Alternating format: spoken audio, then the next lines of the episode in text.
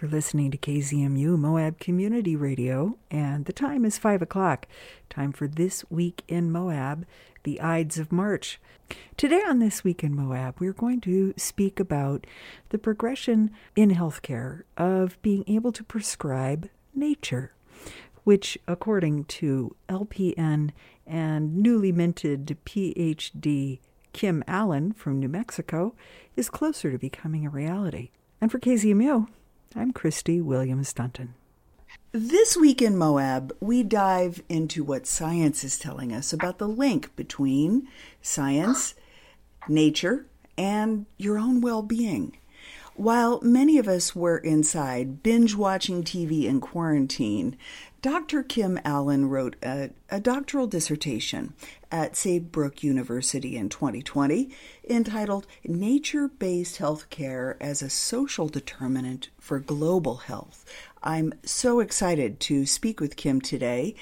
You may think you know that walking among the trees on some meandering path makes you feel better, but research shows much more about why and exactly how it does that, right down to your molecular system.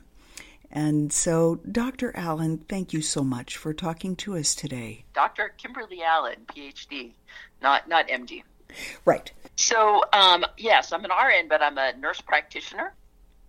Christy, it's an absolute pleasure to be able to speak with you and your KZMU listeners. I look forward to our conversation. Thank you.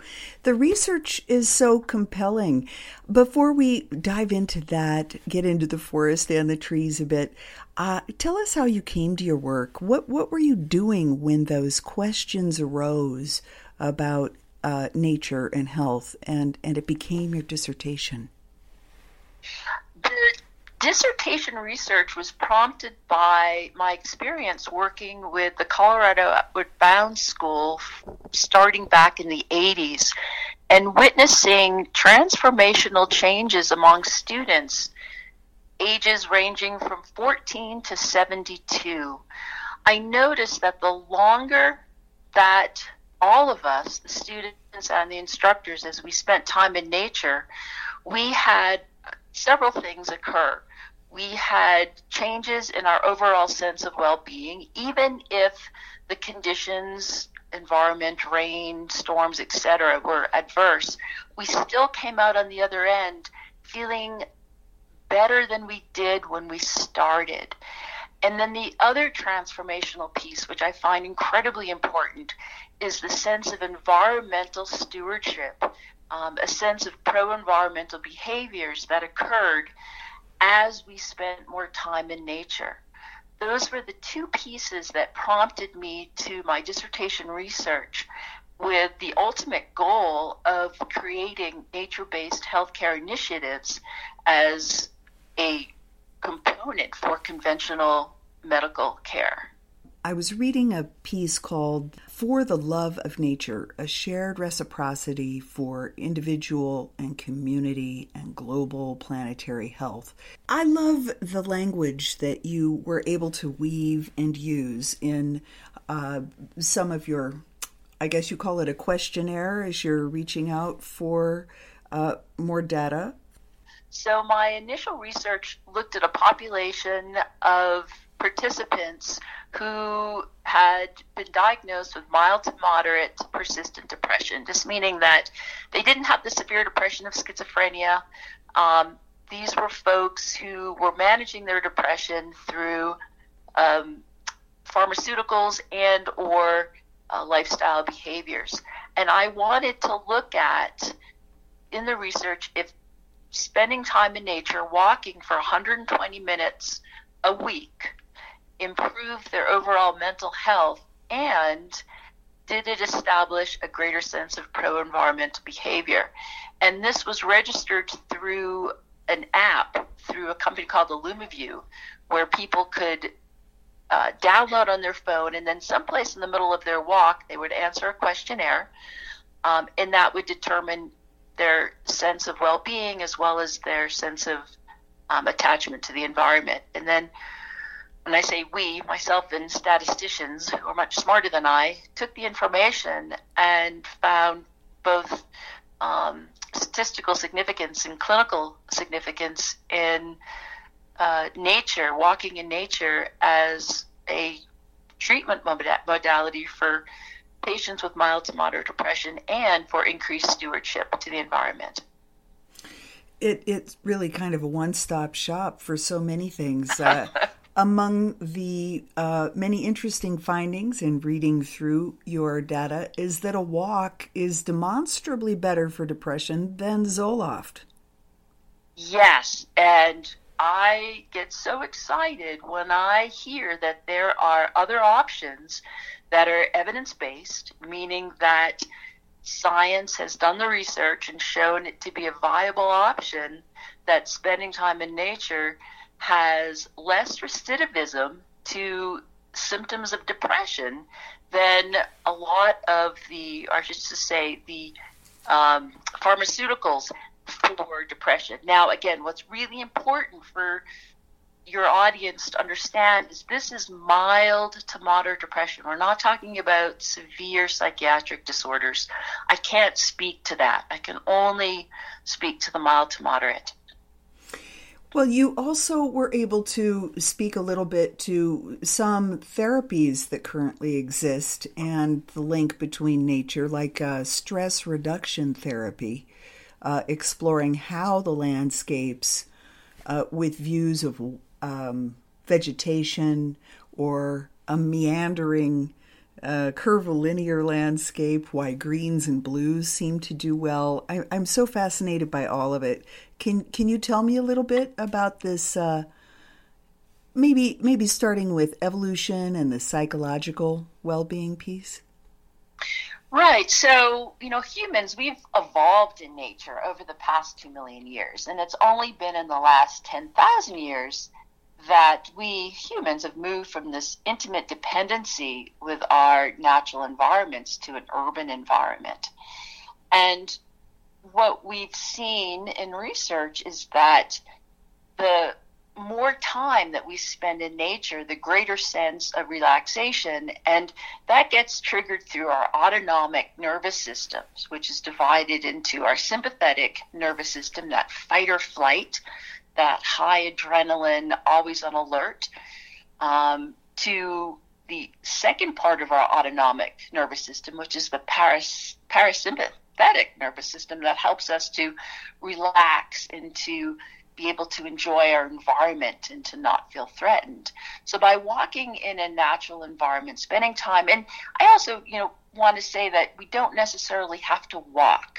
We can sit in a park. We can look out a window. We can look at pictures of beautiful natural landscapes, and this will also emote similar chemical and physiological changes in our nervous system, where our cortisol, that adrenaline, that has us all amped up, that so many of us are sort of in this situation now with the COVID-19 pandemic and job security and so forth.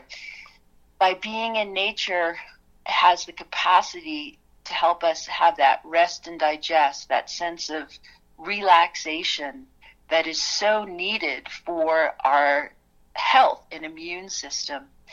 One of the things I absolutely love that when we go and we spend time in nature, when we take a big inhalation of these wonderful fragrances, those fragrances are the defense mechanisms of the plants. And the plants emit, they're called phytoncides, and the plants emit this aroma that wards off the bacteria, the virus, the fungi, the archaea. It's the immune system of the plant. However, when we take that wonderful big deep breath and smell these beautiful smells, these aromas increase our immune system by building what are called the natural killer cells. And these aromas also help to influence the anti-inflammatory cytokines that also promote anti-inflammation, because our world under stress is so pro-inflammatory. There are some people who may not really understand the term kind of inflammatory in the health sense. Even some people in the medical establishment are just sort of coming online with this idea of kind of psychological stressors as an inflammatory. Can you describe that a little bit? Yeah, thank you so much for clarifying that. So inflammation, which is a key word these days, is a response to our environment. We can have acute inflammation, or we can have chronic, or we can have both. An example, if somebody sprains an ankle, your ankle swells up. That is an acute inflammatory response, which is incredibly important for the healing of that ankle that was just injured.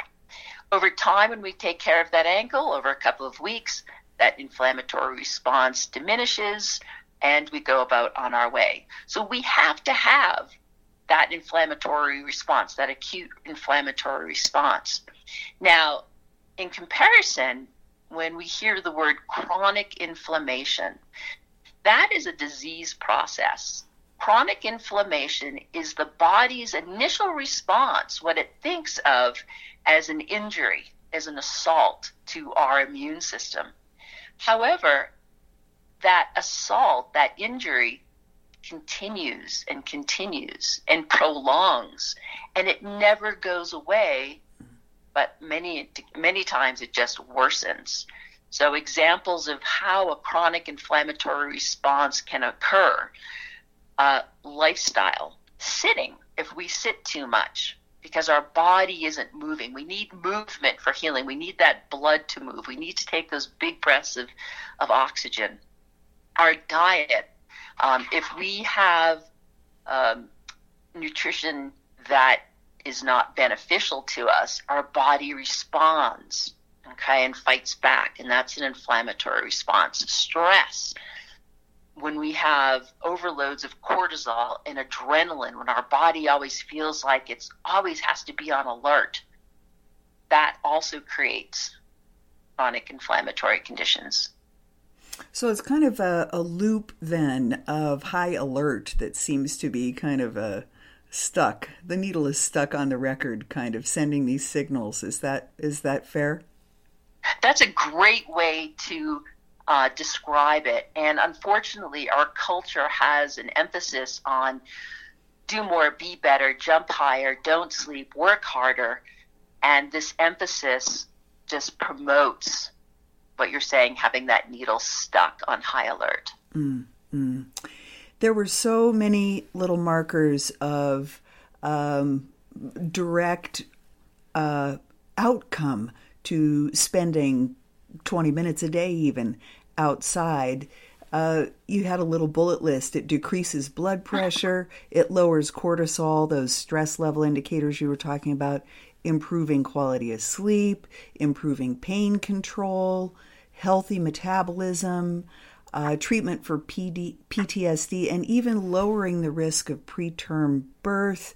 There's so many interesting points there, even the one about microbiome and immunity, the relationship between soil bacteria and a person's mental health.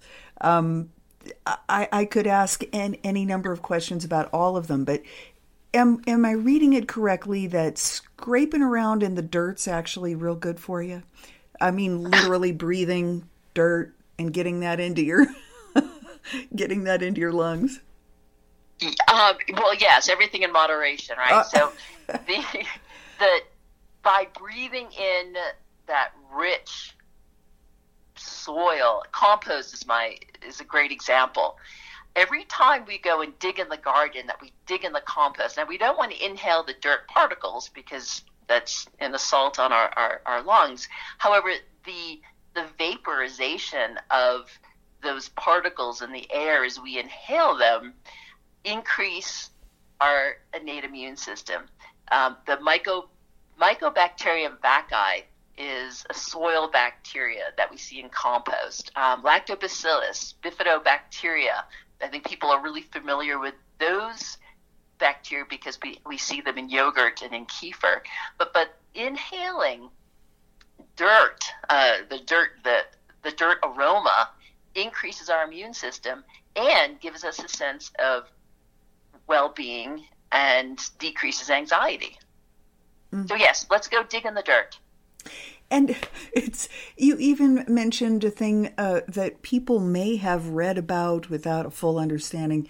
People hear a lot about cytokine storms as a response in COVID-19, and what you were talking about with this microbiome, the composting, that demonstrated changes in inflammatory response. They activated the cytokines in a good way. Can you break that down for us? Yeah, thank you, Christy. So we have pro-inflammatory cytokines, which are the cytokines that respond in the virus COVID-19. And we have anti-inflammatory cytokines that respond when we're walking in nature. So cytokines have a dual role. One are pro-inflammatory, which, going back to the example of the sprained ankle, which are really important. We need inflammation in those acute phases. But we also need those anti-inflammatory cytokines to help us chill out, relax, and that's what nature can provide. Boy, it's really true. There are so many terms to describe what happens when a person is able to relax with an environment. The language that we use to describe our relationship with the natural world speaks to this cultural worldview of kind of like being in a dominator relationship with nature, a kind of conquest idea about the natural world, and one that's much more based on, I guess I want to say, old ways of thinking linked to reciprocity. What do you think that points to? There's research out of the University of Connecticut that was just published this month, February 2021, and they wanted to look at the individual differences in worldviews about nature and how that is linked to psychological health when coping during a severe natural disaster, such as a global pandemic. And the study wanted to investigate ways in which individual differences in worldviews about humans' relationship with the natural world corresponded to psychological health. The study used and compared United States and Japan. They wanted a Western culture, i.e. United States, and a non-Western culture, Japan. And what they found was that when a culture in the United States has more of a dominance over nature belief system, now that obviously is not all of us, but when a culture has a dominance over nature belief system, it's much more difficult to find the healing benefits in nature, because if we're supposed to be dominant and have control over nature, how could nature create this pandemic? It doesn't fit with our worldview. We're no longer in control. And again, creates the sense of chronic stress, inability to find reasoning and rationale. And that is a stress promoter. That is a pro-inflammatory promoter. Whereas Japan, the worldview is very different. The worldview about nature is that there is no dominance. There's a integrative, there's a collaborative sense of union with nature, and an understanding that nature shifts and changes, and the ability to shift and flex with nature allows that cultural belief to find sustenance, health, and well-being within the natural environment. So I found this research really, really interesting about cultural beliefs and how we are affected by our nature response.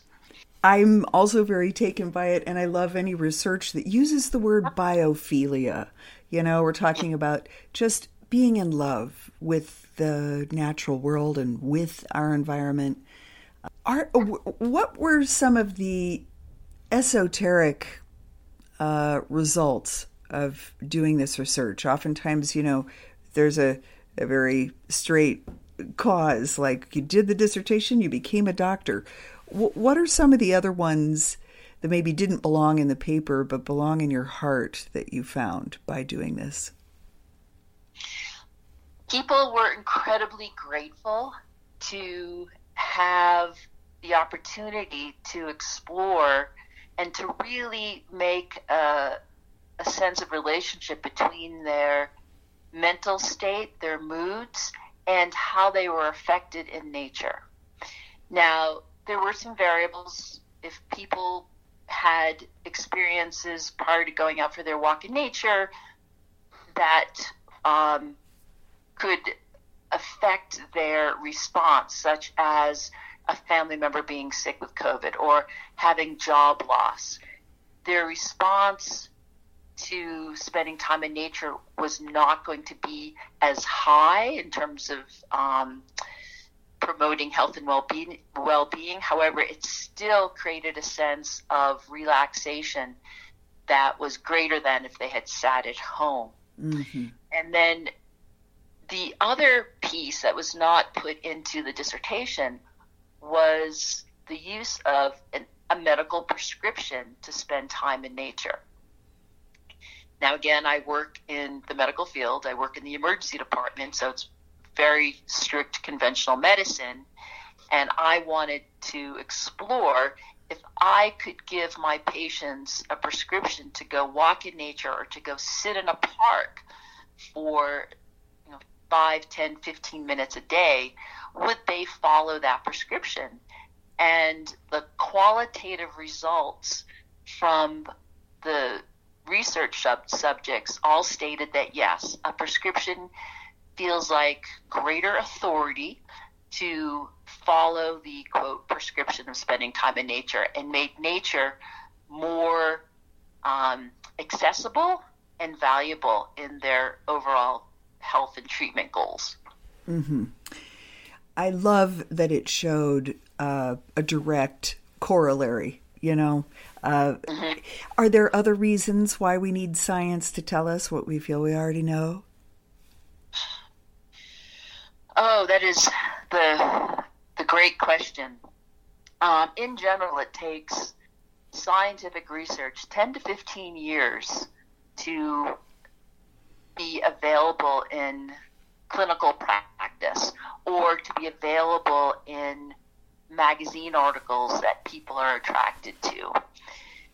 And as you and your KZMU listeners know, the healthcare system is entrenched in ways of doing things that are, in some cases, outdated, and in many cases are consumed by what insurance companies will pay for, and are consumed by the promotional money-making pharmaceuticals, etc.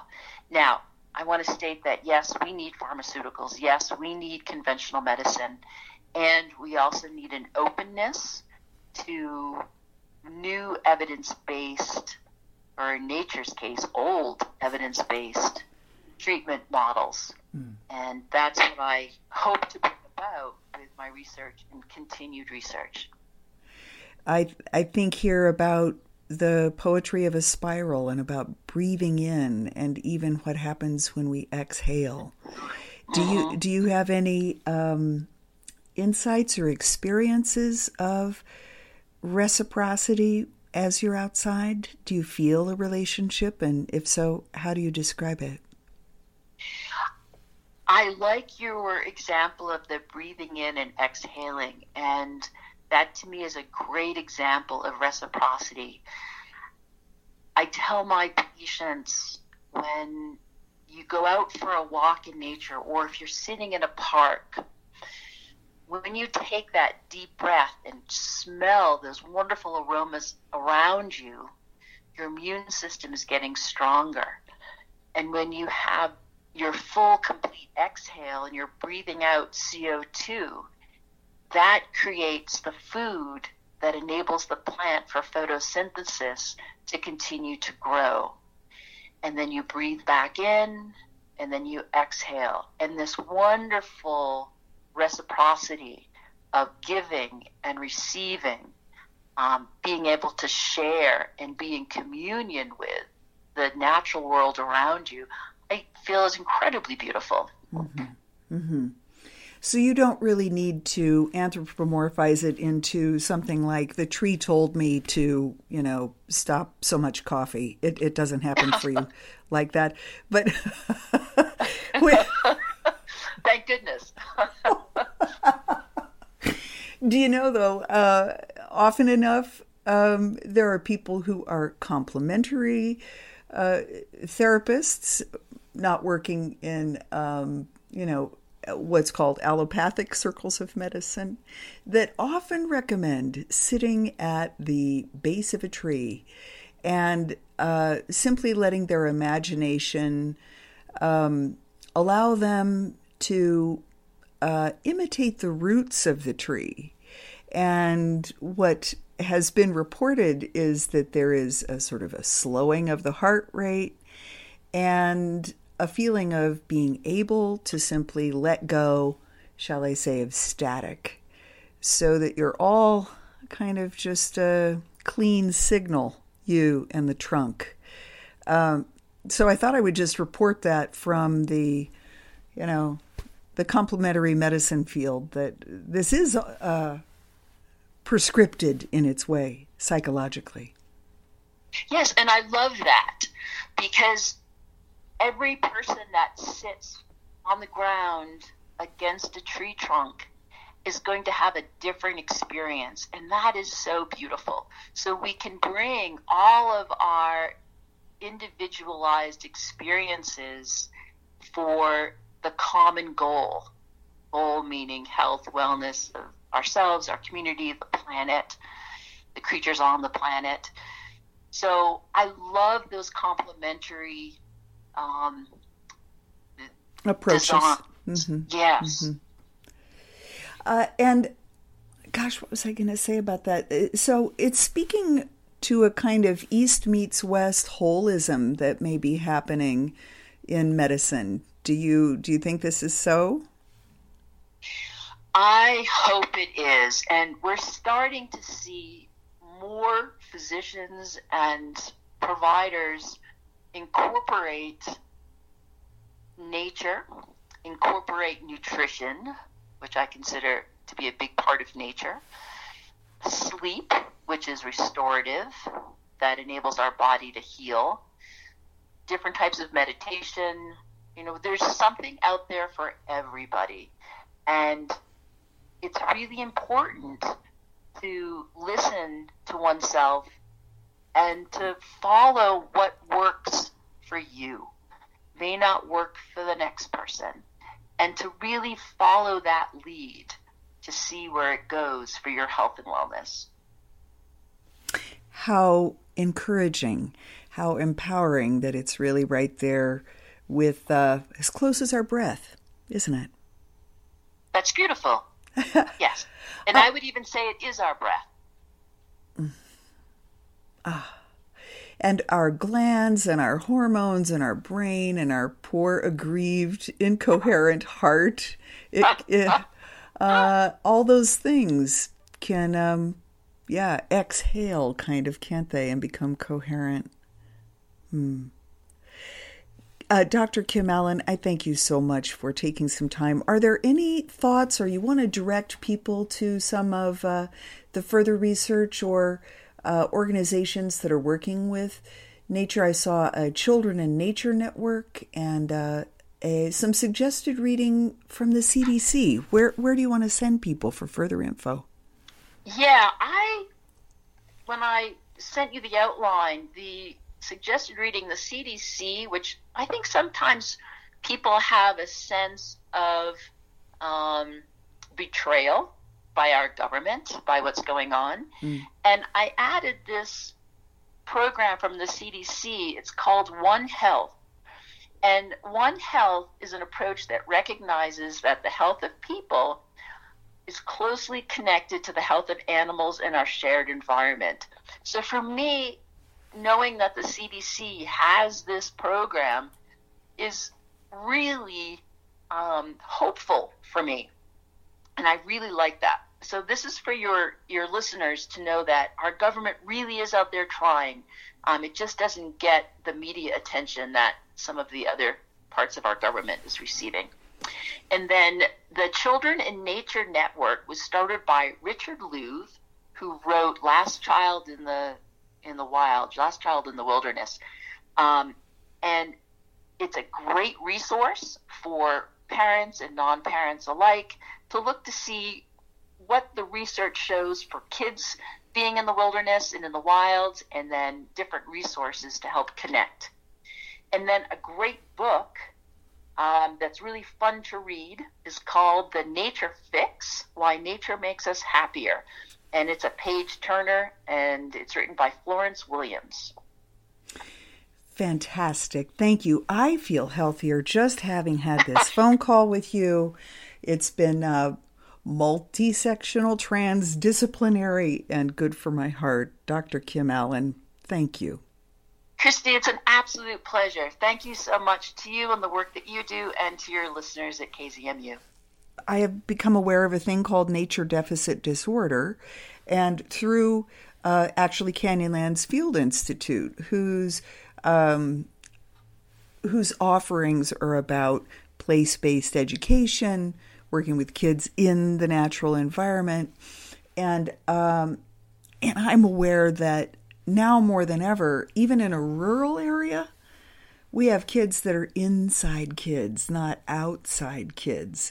So if there's anything you want to say about anything you've learned about why it's super important for kids to get out and scrap around in the dirt, that might be good. Yeah. Goodness. So nature deficit disorder was a term that was coined by Richard Louv, and he wrote the book. Let me go over to my library so I give you the correct name. He's written several books, but it came out in his book, Last Child in the Woods.